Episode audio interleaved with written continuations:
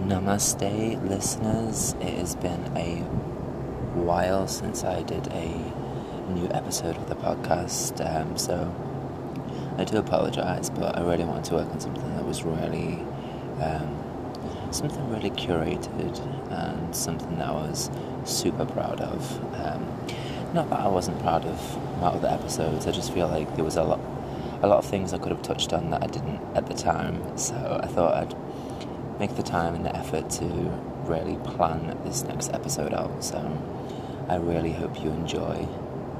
I've really just spent time really um,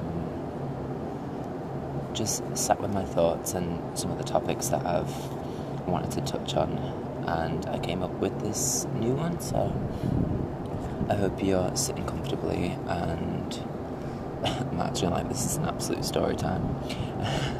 but I do hope you enjoy and this is the beauty of beginnings.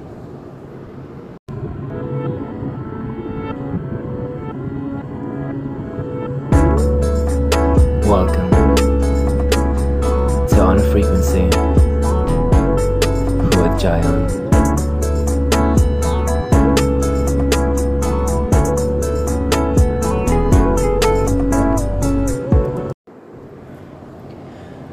One chapter closes and you turn the page, there it is, plain as sight, a whole expanse of nothing. Page after page of blank space, a brand new blank canvas awaiting the artist's new journey of exploration. Exploration of self, exploration of ideas, images, and words unspoken. The brush for these images and the pens for those ideas the colours to bring a new story to life are there, right there in your personal toolkit, only awaiting which tool you're going to use first to start the new portrait of your life. Whether nerves are currently taking you over for the unknown, it's important to take stock of what you've learned, what you're leaving behind, and looking towards the next phase of your journey.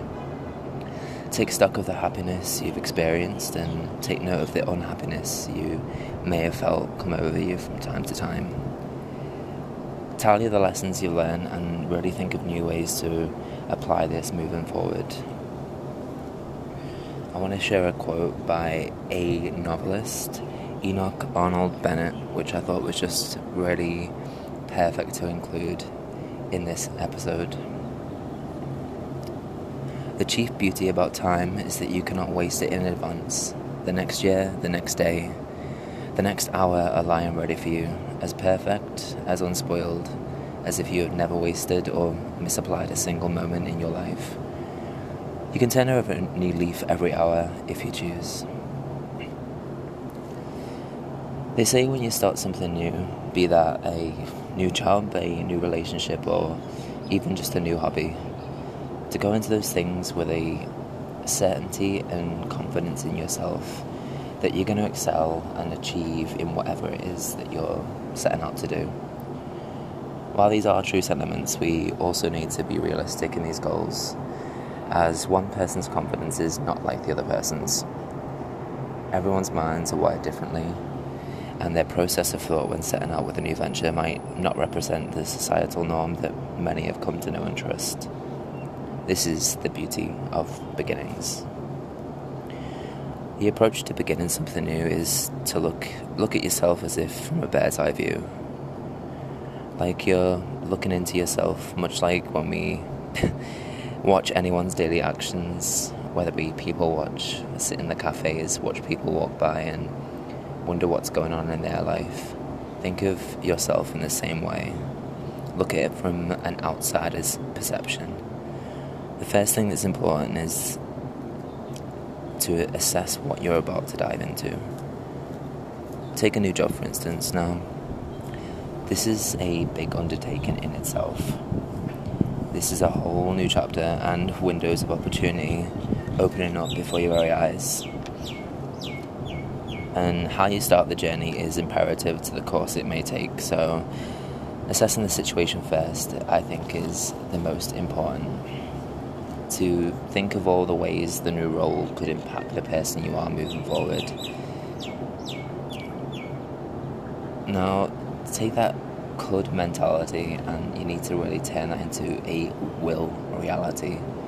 The ways the job will impact you, the way it's going to impact you mentally and physically. New opportunities come for a reason. Either it was searching for us, or we were searching for it subconsciously, or maybe it's just an opportunity that we've manifested into our life.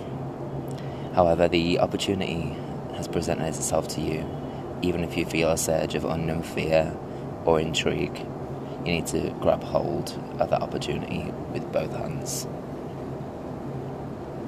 Assessing your level of confidence and how confident you feel is super important. Confidence comes with learning about the core of yourself and then applying to your life. The more we work on our inner self, the more this can naturally surround us. I was I was never the most confident person in past years. Uh, I never felt super super smart. I didn't complete college. I didn't go to university, and that for a long time made me feel like I was um, a little bit less than.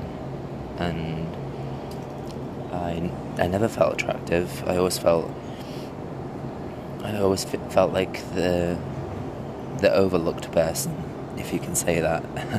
but working on my own relationship of self has brought me to a place where I now feel really good about who I am. I may not have felt smart, but I, I've known that the more effort and time I dedicate to expanding my knowledge and skills in certain areas, the more that that lack of confidence will change and improve to bring that confidence that I need. The beauty of beginnings is they begin with you. You set the wheels of change in motion. You're the one who wants to level up. You're the one steering that ship or riding that horse or driving that car. My self work create my self work created my self confidence in how I hold myself now, how I respond to situations, and ultimately how I approach life with a really positive and optimistic outlook it's all from within. I said like I I never felt attractive. I've never been anyone's type per se. Things I don't like about myself, just like anyone. But it's important to not let that pull me down to where I feel like absolute shit on a daily basis, um, and that requires daily daily effort. Um, I'm too skinny. I don't like this. I make a meal plan my chest isn't pumped. I do chest day a few more times a week. I incorporate new exercises. I take little steps to try and push where I'm at to get to the next level. Anything can be improved, and by beginning to improve them, be that confidence, body, mind, or knowledge, you just have to begin. While the past gives us many great lessons and many lessons of warning about the things we don't want in our lives, it's important to have those lessons in mind when starting something new. What you've learned and what can you apply to this new situation. Tried and trusted methods from your past can really help this experience and give you a leg up. If there are things you are uncertain of or don't know, remember you're only at the starting line. Your confidence may be shaky in these areas, but this is the time to grow it and don't revert back to fear. We may start some we have to start somewhere. Ask for help if you're unsure. Don't be scared someone will judge you for having certain knowledge. Not be judged for not mm-hmm. knowing certain things. This is important to know that we are human like everyone else. And people shouldn't judge you because they might have been in our position before be straight up and to the point, be transparent. I don't know this, can you help me? Can you help me to learn this this thing that I don't know? Ask and ask and keep on asking until you fully understand. And then when a scenario happens and you apply what you've learned from that person, you're going to see firsthand that confidence spike because you didn't give up. You persevered to be able to handle whichever scenario it is. That's the beauty, and it shows others your eagerness to learn and they'll want to give you the tools to help you succeed. If we don't ask for help, our confidence and self esteem will suffer. And do you want to suffer? Of course, no one wants to suffer, no one does. So put yourself open, be open to opportunity and growing. Starting a new hobby, a new routine, a new job, a new relationship, going to a new country and starting a new way of living. It's where the beauty lies in these moments where we can apply ourselves and our knowledge to get the absolute best out of it. But believing we can is the most important. For without belief in ourselves, how can we believe in the dreams we have in our minds? Are we to pack those dreams away in boxes and put them in the attic? No.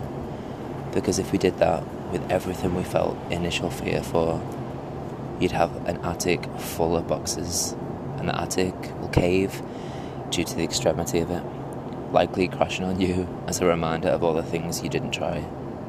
Don't fill up the attic with boxes of dreams. Fill your mind with the dreams, believe in them, and your abilities to make them reality, and you'll forever smile at the fact that you even started in the first place. We must continue to approach the doors of change. Some doors are locked for the events inside are not due to be part of your world right now.